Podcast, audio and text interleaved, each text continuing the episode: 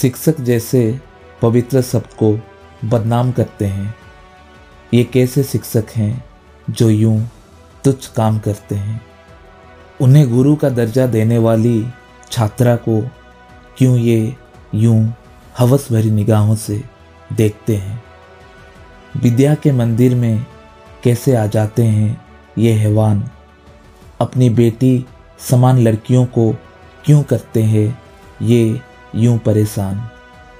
अश्लील मैसेज और वीडियो भेजकर क्यों गवाते हैं ये अपने वजूद की पहचान। मार्क्स की दुआई देकर बेचारी बच्चियों पर दबाव डालते हैं। उनके साथ संबंध बनाने के लिए मजबूर करते हैं। इन्हें नहीं पता इनकी इन हरकतों की वजह से अच्छे शिक्षक भी सक के शिकार होते हैं। क्यों? इन पापियों की आत्मा सही और गलत का फ़र्क भी नहीं कर पाती है।